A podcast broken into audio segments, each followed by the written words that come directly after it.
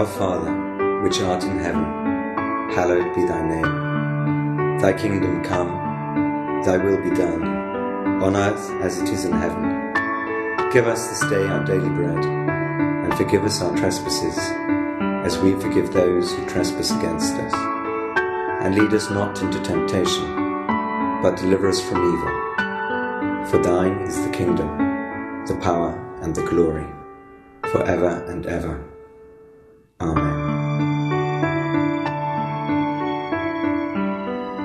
Right, good morning, Transit. How's everyone doing today? Good? Amen. Hey, my name is Nick. Uh, I'm the associate pastor here at the church. So we're going to start by uh, saying the Lord's Prayer, and then we're going to pray before I dive in here. So uh, verses should be up on uh, the screen, and we're going to be reading the Lord's Prayer from Matthew 6.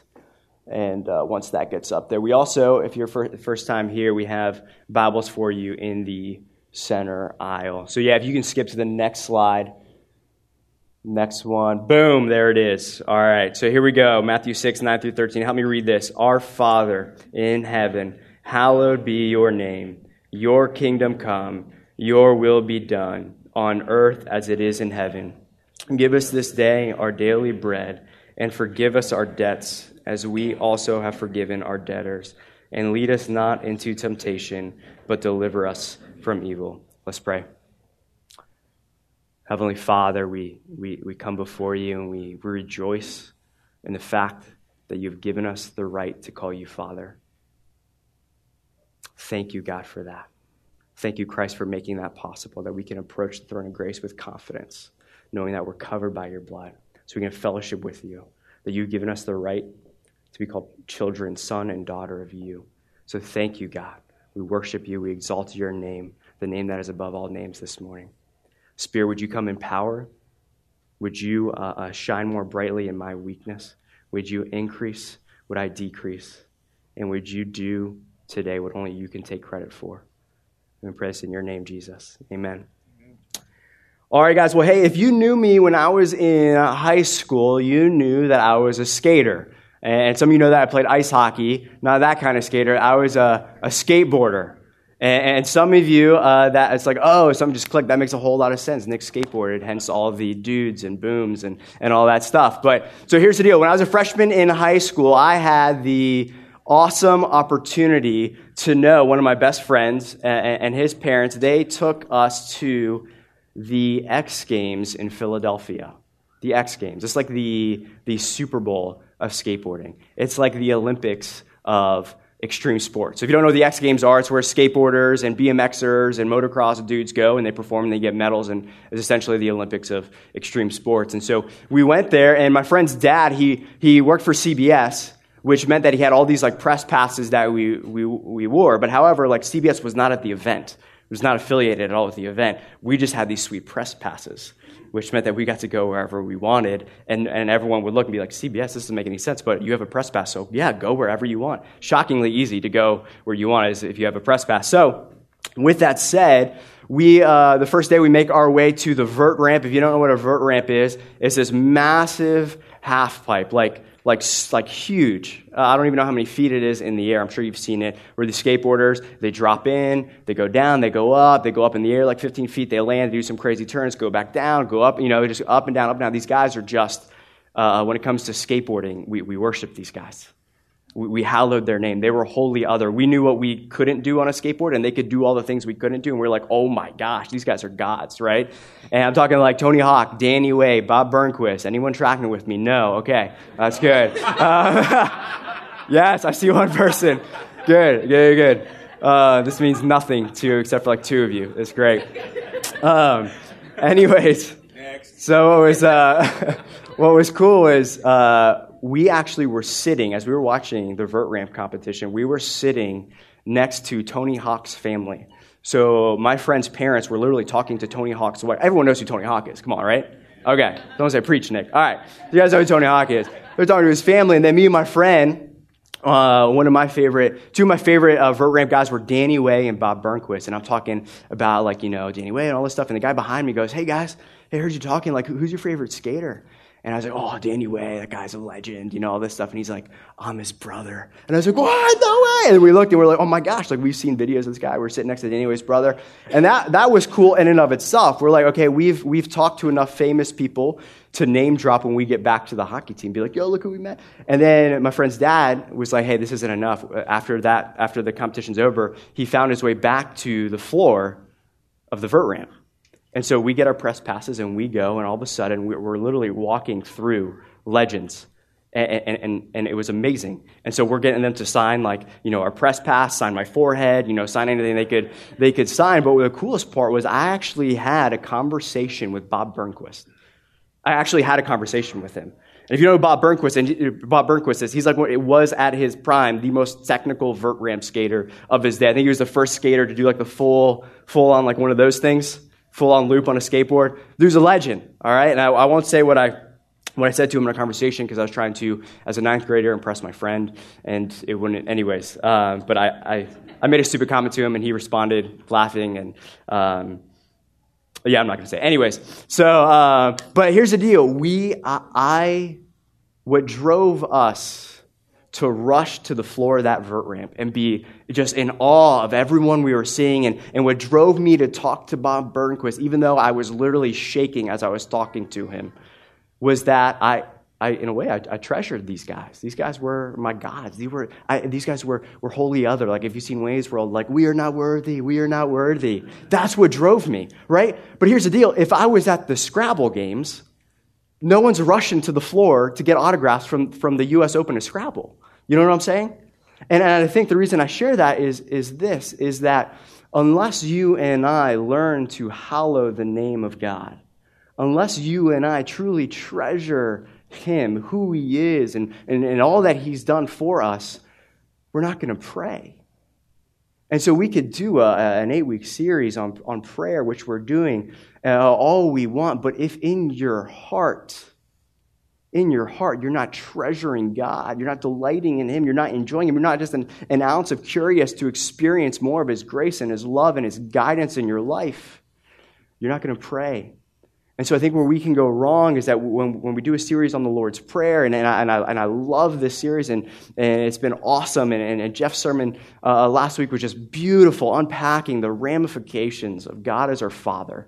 And, and, and that John 1 12, that Jesus Christ, uh, for those who believe in Christ and receive him, he gives right to become the children of God, which means that you and I can come to the person of supreme value and worth just as we are. Like Jeff said last week, we can come boldly, we can come messy, we can come honest, we can come trustful. And so I think where we can go wrong is we focus not on the person, but we focus kind of on prayer in and of itself. And this is what Paul Miller says about prayer in his book, A Praying Life, which I highly encourage you. If you need a book to read, read this. Prayer is simply the medium through which we experience and connect to God. Oddly enough, many people struggle to learn how to pray because they were focusing on praying and not on God. Making prayer the center is like making conversation the center of a family mealtime. In prayer, focusing on the conversation is like trying to drive while looking at the windshield instead of through it. It freezes us, making us unsure of where to go. Conversation is only the vehicle through which we experience one another. Consequently, prayer is not the center of this book. Getting to know a person, God, is the center. Uh, I'm talking about the book he wrote, but I could say the same thing about the prayer series we're going through right now. Is that consequently, prayer is not the center of this series; it's getting to know a person, God as the center. Prayer is not an end in itself, it's a means to a far greater end of getting to know a person. And so that's why the petition we're looking at this week, last week we looked at our Father, and as Jeff said, which is so true, that our Father is the foundation of prayer. That's why we can pray. It's because we can call God our Father.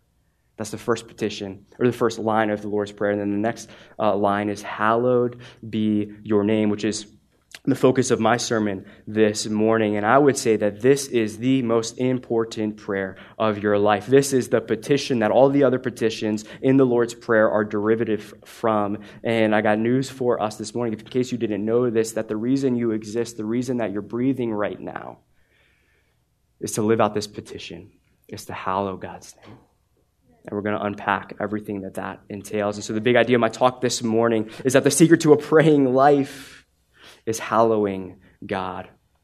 And uh, the three things we're going to be looking at this morning, I have three points in my talk, pretty simple. Why his name? Two, what's the significance of his name? And third point, what does it mean to hallow his name? So the first point in my talk this morning is, is why his name? Why, why when, we, when we pray, why does Jesus immediately teach his disciples to pray, Hallowed be your name? And I think the reason why is because if we're honest with ourselves, a lot of us think this way Isn't prayer all about me? If prayer wasn't about me, why would I pray, right? The only reason I pray is because it's all about me. That's why I pray. And so for us to start with hallowed be your name and not my name, that immediately should, should, should get us thinking, right? Should get us thinking. And uh, I love what uh, John Piper has to say about our, our mindset sometimes as Christians. He calls this, this, this line of thinking where, where life is fundamentally about me, he calls it Disneyland Christianity, or the technical term he uses is narcissistic optimistic deism. Okay? So, tenet one is life is fundamentally about me. And, and so, therefore, the Lord's Prayer now looks like Our Father who's in heaven. Okay, I'm cool with that. Uh, make sure you, you make much of my name. Make sure uh, you make my kingdom thrive on this earth, and, and make sure you make my will be done.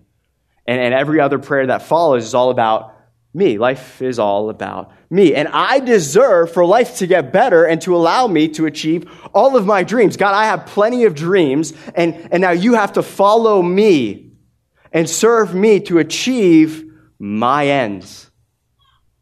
I'm God. I call the shots. And in prayer, listen, God, I have my dreams, and you exist to serve and answer all of my dreams. Disneyland Christianity. Tenet three, God exists to bless me and make my dreams come true. God, the reason you exist is to bless me, to serve me. That, that's, that's the only reason you exist. So, so who's God in this prayer? We are. And I would add a fourth tenet of this, and those who adhere to narcissistic opti- optimistic deism are miserable. Those who adhere to this mindset truly have no joy in life. The most self focused and selfless people uh, that, that you could you know, think of live this out, and they're often the most miserable people, right? In contrast to, to narcissistic optimistic deism, um, let's go to what Jesus actually says. And this is what Jesus says about our purpose. And the reason I'm talking about this is because I think the key to understanding how to pray as a disciple, you first need to know what it means to be a disciple. Right? Like, like we're going to look at Luke 9, 23 through 25. And the Lord's Prayer in the Gospel of Luke comes in Luke chapter 11. Okay? And, Jesus, the disciples asked Jesus, Lord, teach us how to pray in Luke 11. But in Luke 9, we have Jesus teaching his disciples this is what it means to be a follower of Jesus Christ. Learning how to be a disciple precedes learning how to pray. So Luke 9, 23 through 25, you can throw that on the screen. This is what Jesus says. Then he said to them all, Whoever wants to be my disciple must deny themselves and take up their cross daily and follow me. Can you pull back up narcissistic, optimistic deism real quick? All right. Life is fundamentally about me. We have in Luke 23 Jesus saying, if you want to follow me and be a Christian, be a little Christ, be a disciple, you must first deny yourself. Well, who's life fundamentally about if I deny myself? Well, it's not about me anymore, right? And then, and then two, Jesus continues. and He says, and take up their cross daily. Take up their cross daily. So I deserve for life to get better. Well, Jesus says, if you're going to be a disciple, you need to take up a cross. Not a cute necklace that you wear, that I'm wearing right now around my. No, no, like an, an instrument of death and torture. When Christ calls a man, Dietrich Bonhoeffer says, and Dietrich Bonhoeffer gave his life for the gospel, he calls him, come and die. Calls him, come and die. I deserve for life to get better. Uh, well, Jesus says, take up your cross daily. You want to be a disciple? Deny yourself. It's not about you. Take up your cross. Life might not get better. You might follow me. Life might get worse uh, if you define it in this uh, framework. And three, God exists to bless me. And Jesus goes, uh, the last part of Luke 23 is whoever wants to be my disciple must first deny themselves, take up their cross, and follow me. So go back to the, fir- the third tenet. So, so now, if I'm called to follow Christ, then that means that God doesn't exist to bless me. But now, the fundamental uh, purpose of my life is I exist to follow Christ. And, and his dream, his purpose, his vision for my life. I exist to obey, to serve, to honor, to worship him. And then if we were to add a, a fourth tenet to what Jesus says, in contrast to this, it would be the words of Scripture, which says, For whoever wants to save their life will lose it, but whoever loses their life for me will save it.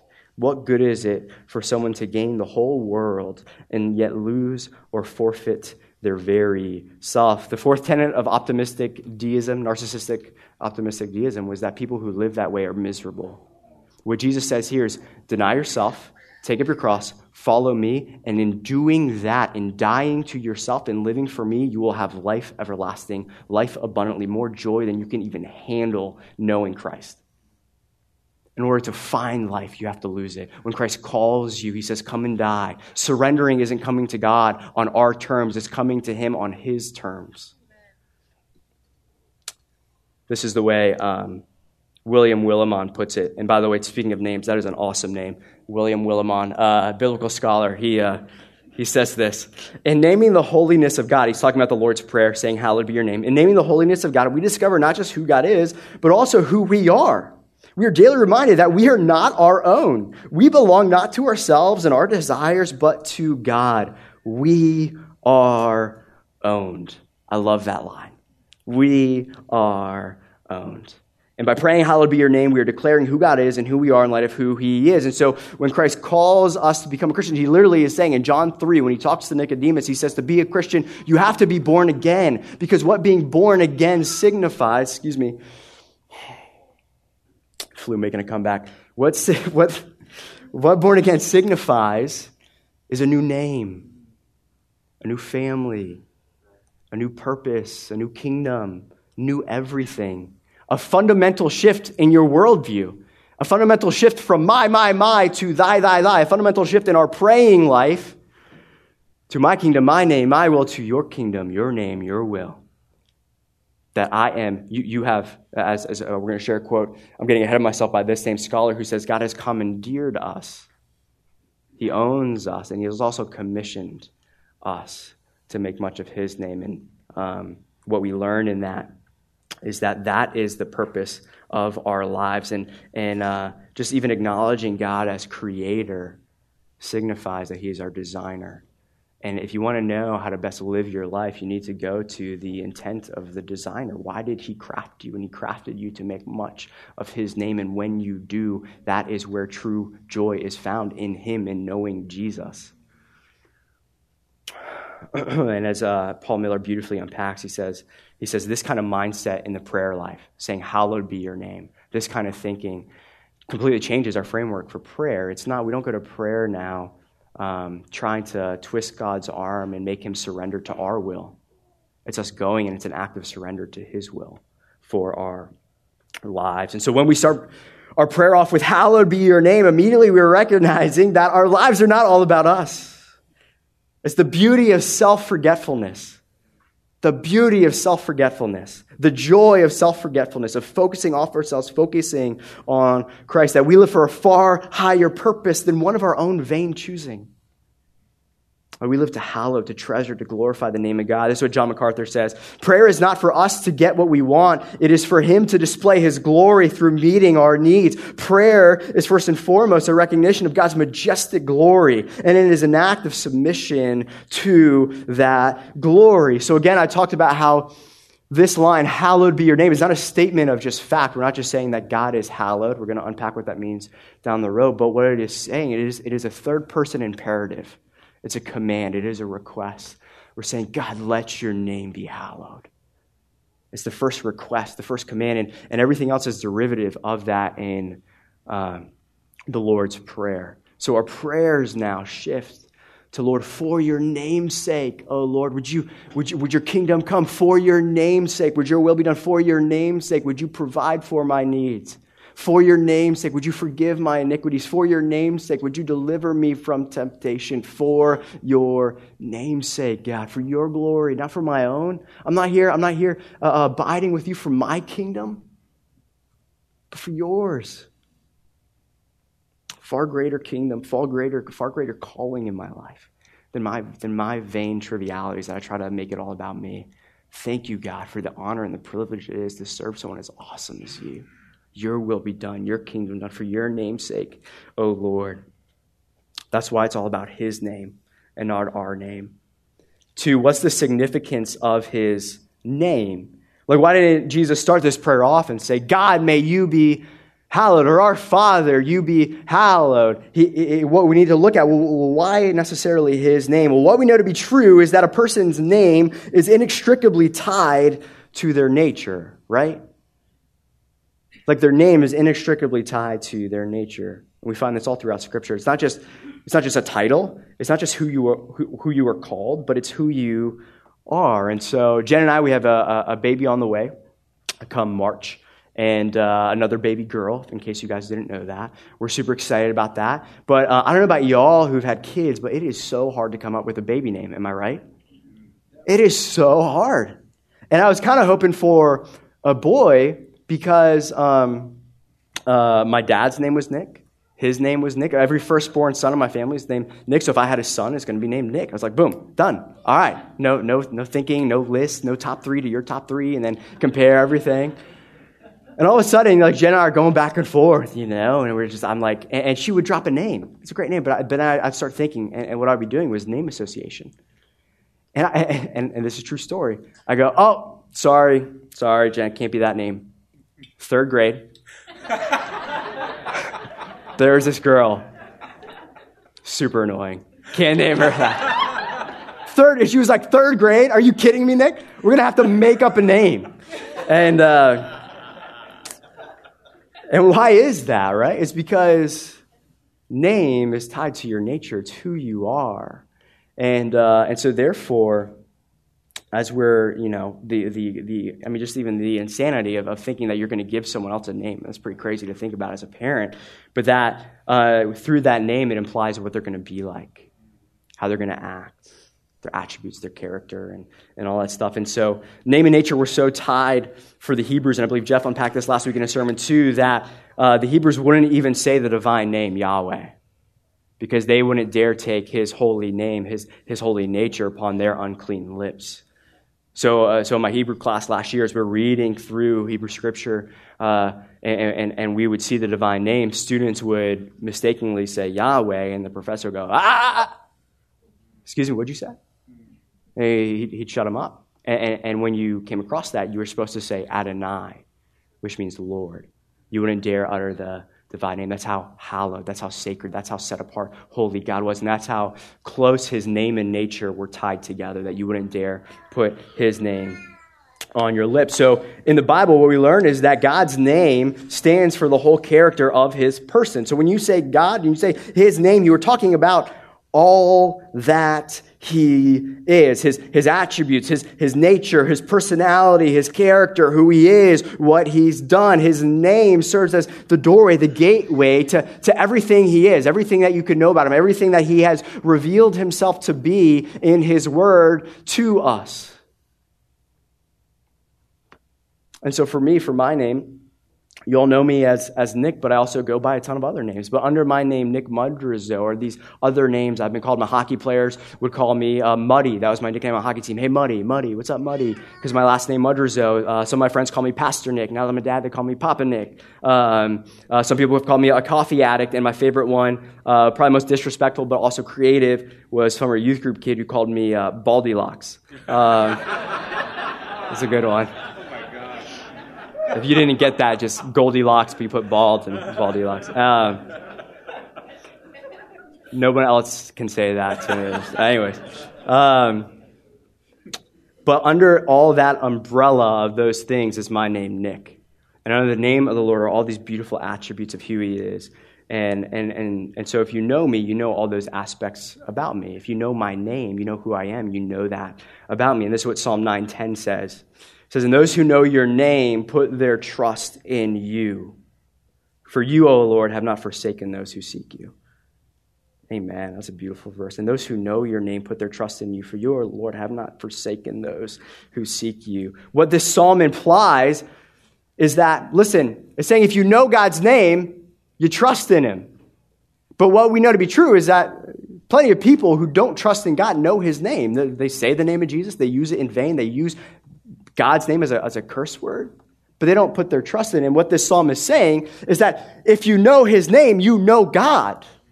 You know his nature. And if you know his name, you know his nature, then you're naturally going to put your trust in him because you know that he's Lord. You know that, that you owe everything to him as creator. And you know, once you come to know him as a son and daughter, you know he's a good father, compassionate, slow to anger, abounding in steadfast love. Those who know your name put their trust in you. And the psalm saying you cannot know his name without trusting in him and hallowing that name. And so when we pray, Lord, hallowed be your name, we're talking about every aspect of who he is. Every, aspect that he's revealed himself to be in Scripture, that, that that would be hallowed, that your name would be hallowed. And, and listen, the very names of God throughout Scripture identify the full range of God's glorious attributes. We could spend, we could spend a lifetime studying and going through just the names of God and the implications of that in Scripture, the various uh, uh, attributes of Him. And so, Here's just a, a short list uh, of, of Hebrew names that they had for God. Obviously, we can go to God as, as our Father, and that's how Jesus uh, introduces us to prayer and to God is, hey, talk to him as Father. That's the foundation of prayer. You coming to him uh, as Father. Uh, the Hebrews would say Adonai, which is Lord. They'd also say El Elyon, God the Most High, Jehovah or Yahweh. I am that I am. I am the eternally existing one. God's name also Jehovah Jireh, which means the Lord who will provide. Jehovah Nissi, the Lord who is our banner, the Lord who is our victory. Jehovah Rapha, the Lord our healer. Jehovah Sidkenu, uh, the Lord our righteousness. Jehovah Shammah, the Lord is present. Jehovah Makedeskem, the Lord who sanctifies. And then you could also go Isaiah 9, Lord, you're the Prince of Peace, wise counselor, mighty God, everlasting Father. The list goes on and on and on and on it goes. And I think that when we, when we start our prayers and we say, Hallowed be your name, and we start there just reflecting on, on, on just the names of God and all that He's promised for us and His children, that oftentimes when we were to rush with our requests and our need, if we'd stop and slow down and think about who our God is, we'd realize that we're taken care of. Amen? This is who you are, God. This is who you've promised to be. I'm in good hands. My trust is not in my 401k or lack of a 401k. It's in you. Jehovah Jireh, I'm in good hands. God, my Father, God who will provide. God who is present in this crisis. Jehovah, uh, where are you at? Boom. Jehovah Shammah. The Lord is present. You haven't left me in this crisis all alone. You're right here. You're, you're dwelling in me. You're present in this. And oftentimes we rush to God as we should. We come to Him bold and messy, but it's beautiful the way Christ introduces us to prayer. Say, reflect, hey, hallowed be the name of God. Well, well there's, a, there's a lot of names of God in here. There's a lot of attributes, a lot of, a lot, of, a lot of things He's promised of who He is and who He's promised us to be. And as we do that, it kind of quiets our hearts quiets our hearts. Hallowed be your name. And lastly, thirdly, we're looking at well, what does it mean to hallow his name? Quick disclaimer if you're honest with yourself, uh, 90% of us probably have no idea what this word means. Hallow, right? We, we, we've said it a lot, and as I've studied it, I've gotten to know it a lot. But for a while, you know, growing up, as we pray the Lord's Prayer and say, Lord, hallowed be your name, be like, Lord, hey, uh, forgive me, I don't know what that means, but your name is hallowed, you know? Um, and uh, although I was familiar with the name because I grew up um, talking to a Ukrainian grandmother on the phone a lot, and she would always say, Hello, Nick? Uh, hello? Anyways, uh, so, anyways, hallowed comes from uh, the root word holy. Okay, so there's kind of two instances in Scripture for Hallow, hagiazo, means to make holy, to sanctify. So this is where we get the word sanctification. This is what God does to us. Uh, the beauty, uh, the promise of sanctification is that it's, it's, present salvation. It's God actively working in you to make you more like Christ, to mature you. That God isn't a deistic God who, who flipped the dominoes of the, the universe and just said, Peace, hope you figure this out. No, God is actively at work in your life, sanctifying you, making you holy, actively at work in your life. That's one aspect. That's the way we are made holy. The second aspect of this verb that's, that's being used in this prayer is to honor as holy, to hallow, to feel great reverence for. And that word holy and everything it, it, entails means that you're, we're set apart. And so when we treat, acknowledge, and honor God as holy, what we're saying, God, is you are holy other. You're, you're, you're set apart from us. You are of supreme value. You are supremely majestic, wonderful. Uh, uh, uh, everything that we aren't, you, you are, and, and, and, everything good, uh, is, it flows from you. Basically, we're saying you're, holy, you're set apart, unlike us. We're, we're, we're finite, you're infinite. We're bound by time, you're not. We're bound by, by, by, by, by space, you're immaterial, you're transcendent uh, so on and so forth. And so, the way John Piper describes what it looks like to, to hallow God is to treasure Him. The way John Piper puts it is, tre- is hallowing is treasuring, is, is, is uh, ascribing to God the glory that is due His name. This is what Psalm 29 2 says. Ascribe to the Lord the glory due His name. Worship the Lord in the splendor of holiness. I love this verse. I love this verse. That word glory there is, comes from the Hebrew word kavod, which, which implies literally the Hebrew word for glory is, is, is weightiness, a, a, heaviness. And, and we're to ascribe the glory, that, that, that there's glory that's due God's name, that we are to ascribe to Him. This is what it looks like to hallow God's name.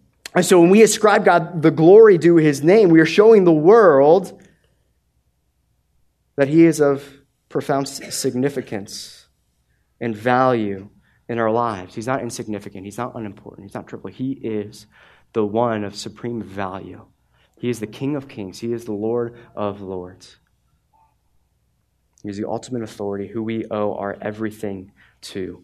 And through our prayers and through our actions, we either take God's name in vain and show that He's insignificant or we show that he is truly hallowed in our hearts. And we're going to talk about that in a little bit.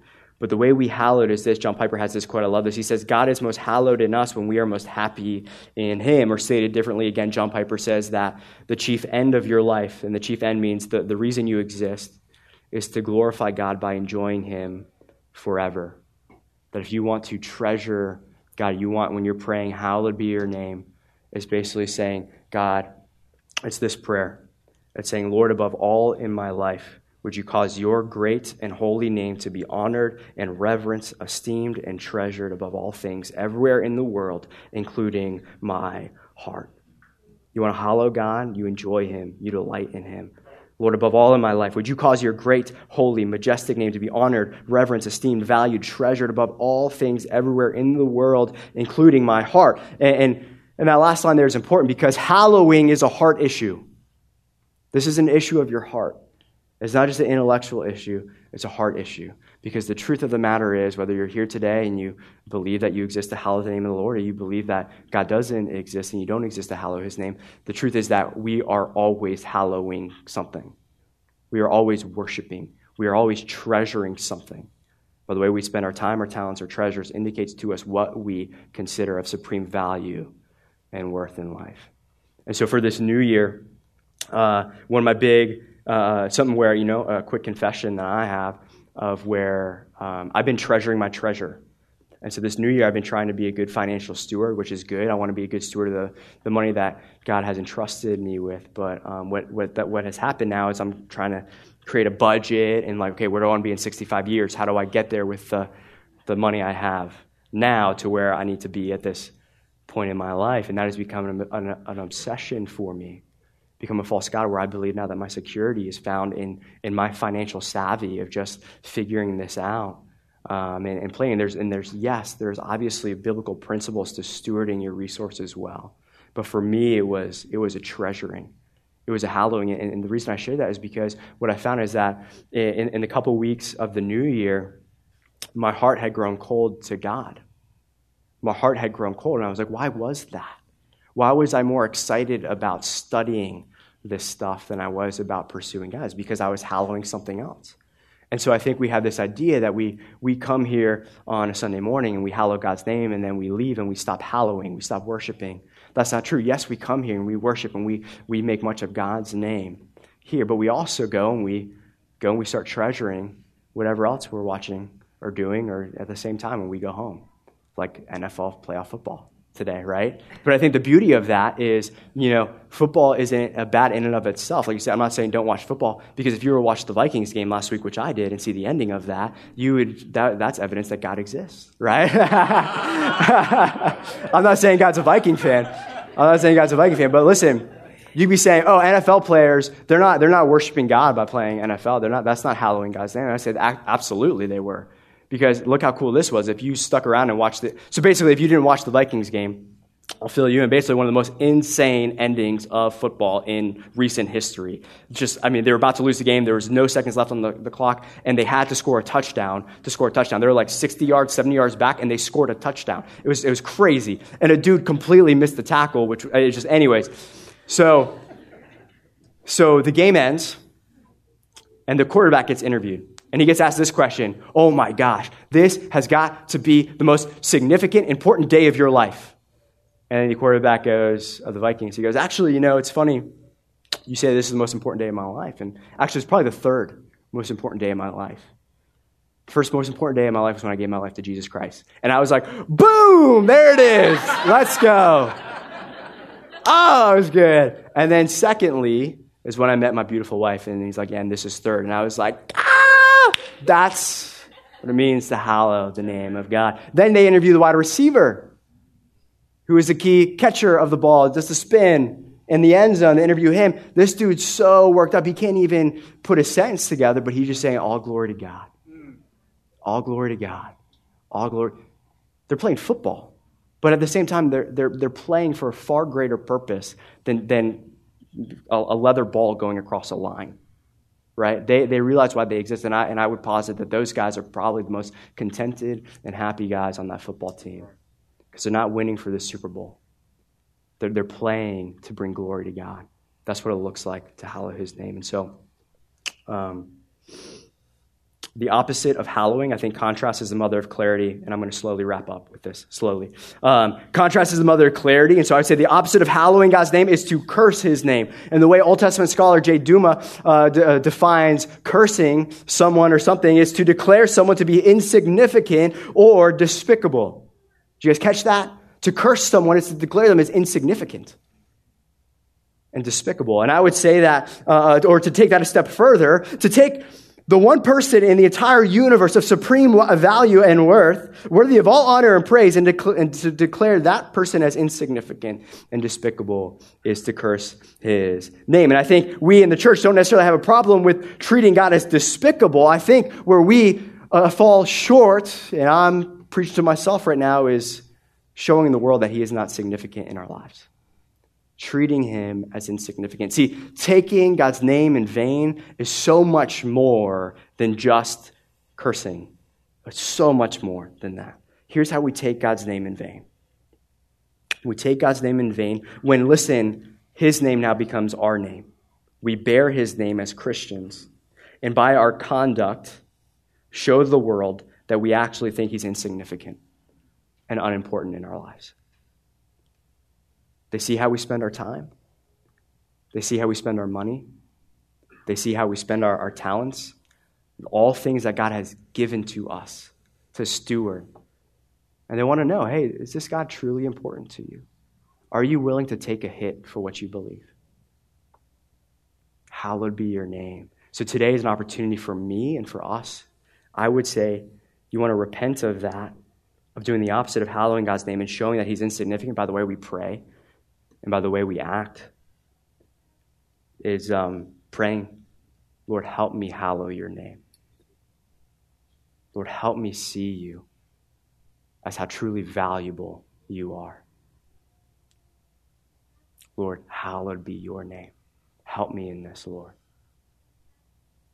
We show his significance through our prayer and through our actions. William Willimon says this In praying the Lord's Prayer, we have been commandeered by God, sanctified, set apart, ordained, made holy. We are commissioned to live our lives in such a way as to make visible to all the world that the holy God reigns. I love that. God has commandeered us, He has made us holy. He has hallowed us in a way so that now we are commissioned to show all of the world that this holy God reigns. What an awesome calling. Son and daughter of the King, commissioned to make much of His name, His kingdom, to know more of His grace and His mercy and His guidance in our lives as we live to this end. There's nothing more exciting, nothing more uh, uh, uh life giving than that, than knowing that. How silly of us to want narcissistic, optimistic deism when Jesus says, just come and die and you'll find life abundantly in me. We've been commissioned to live our lives in such a way as to make visible to all the world that the Holy God reigns. Hallowed, Lord, in my marriage, in my heart, in my life, in my family, in my neighborhood, in our church, in our world, would your name be treasured? Would the world know that you reign and that you're a good father? So I'm going to conclude with this. So last week we talked about God as holy father, heavenly father, and today we're kind of talking about God as holy other, set apart. So we kind of have a, a uh, dichotomy there. We say, we say, God, you're heavenly father, but also you're holy other. So, so which one is it when we pray? Which one is it? And the answer is Yes, he's both. He's both. This is what um, Isaiah 57 15 says. For thus says the one who is high and lifted up, talking about God. He's high and lifted up, who inhabits eternity, who, eternity, whose name is holy. He says, I dwell in the high and holy place, and listen, and also with him who is of contrite and lowly spirit, to revive the spirit of the lowly, and to revive the heart of the contrite. He is high and holy and yet he's also with the contrite and lowly of spirit. And this is what Paul Miller says in his book of Praying Life. Majesty and humility are such an odd fit. This is one reason we struggle with prayer. We just don't think God could be concerned with the puny details of our lives. We either believe he's too big or that we're not that important. I'm going to stop right there. So, um, until this past year, and, and talking with Jeff, and Jeff uh, gave me this book, Paul Miller, Praying Life, reference to that. I, I struggled with prayer. And the reason I struggled with prayer is because I was on the impression that God is holy other. He's got more important things to do, and I'm going to be respectful, and I'm going to go to him guarded. I'm not going to go to him honestly. I'm not going to go to him boldly. I'm not going to go to him messy. I'm going to have to clean myself up before I go to God. And he's got more important things to do. He's too big, he's too important and, and he's at a distance. I'm not, and that's not the heart of our Father. And, and I struggled with prayer up until, honestly, really recently, till I'm kind of rediscovering a praying life.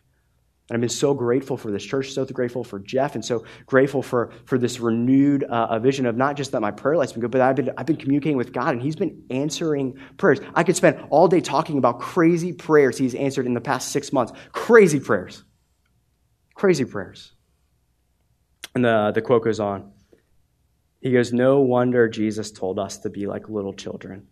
Little children are not daunted by the size of their parents, they come regardless.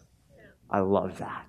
I love that. And so last week, I'll conclude with this illustration. Last week, uh, or sorry, two weeks ago, uh, I have this big paper I need to write to graduate seminary uh, this May. The paper, the rough draft is due in March. It's 60 pages. It's a big integrated paper, all this stuff. So two weeks ago, uh, I start my day off and I'm playing with my daughter Kelsey. She's just shy of two years, and we're, uh, you know, I'm on the ground with her, playing with her toys and, and reading and all this stuff, you know, and it's it's great, having a good time. And then I'm like, all right, Kelsey, Daddy, you don't understand this. I got to go write an integrative paper. Can you say integrative paper with me? Okay. Uh, and so I go, I'm like, all right, bye bye. And daddy's got to go, go bug mommy. And then I go, I try to sneak away, shut my, my door to the office. I got my coffee, I got my books, I'm ready to research, ready to write all that stuff. And then, uh, not a, a, couple minutes later, all of a sudden I hear, Dada! Dada! Dada! I mean, just losing her mind. Losing her mind, my daughter. Just, I mean, I thought she was like the toddler police, like kicking down my door, you know, about to arrest me or whatever. Just Anyways, the question I want to ask was Was Kelsey being disrespectful? Or was she hallowing my name in that instance? And I'll tell you, my, my heart as a father, what I didn't say, Kelsey coming to me boldly, loudly, messy, because kids are always covered in stuff. Like she's always messy. Um, coming to me just as she is, trusting that I was there, coming honest, what she wanted. She wanted dada. Was she disrespecting me or was she howling me? I'll tell you my, my response in that was not, How dare you interrupt me? On, my response was, How dare you? How dare you? You realize how many important things I have to do, Kelsey? You know, you know, if I don't get this done, I'm going to have to wait a whole other year to write this paper and pay a couple grand to write this paper again. How dare you interrupt me? I got more important things to do than to abide with you right now. It's not at all what I said. I got a huge, huge smile on my face. Because what I knew in that moment is that the delight I had in my daughter, she also had in me. And in that moment, she was treasuring me in that moment, right? I don't want to be blasphemous, but for sake illustration, this is what this is God's heart. He wants us to come just as we are. He wants us to beat down the door and say, God, I believe you're there. I trust you're there. I'm coming, maybe for the first time in my life, and I'm coming. Would you come and clean up this mess in my heart? Stop trying to clean yourself up before you go to your Father. He's never asked us to do that. Every request, every command he's given us is saying, Come to me if you're heavy laden and you're burdened and you need some rest, you need some forgiveness, you need some grace, you need some fatherly love and affection. Beat down that door. Beat it down. How, that's what it looks like to hallow his name. And so I'm going to conclude with Psalm 511 we'll pray. But let all who take refuge in you be glad. Let them ever sing for joy. Spread your protection over them, that those who love your name may rejoice in you, that those who hallow your name may rejoice in you. Please pray with me.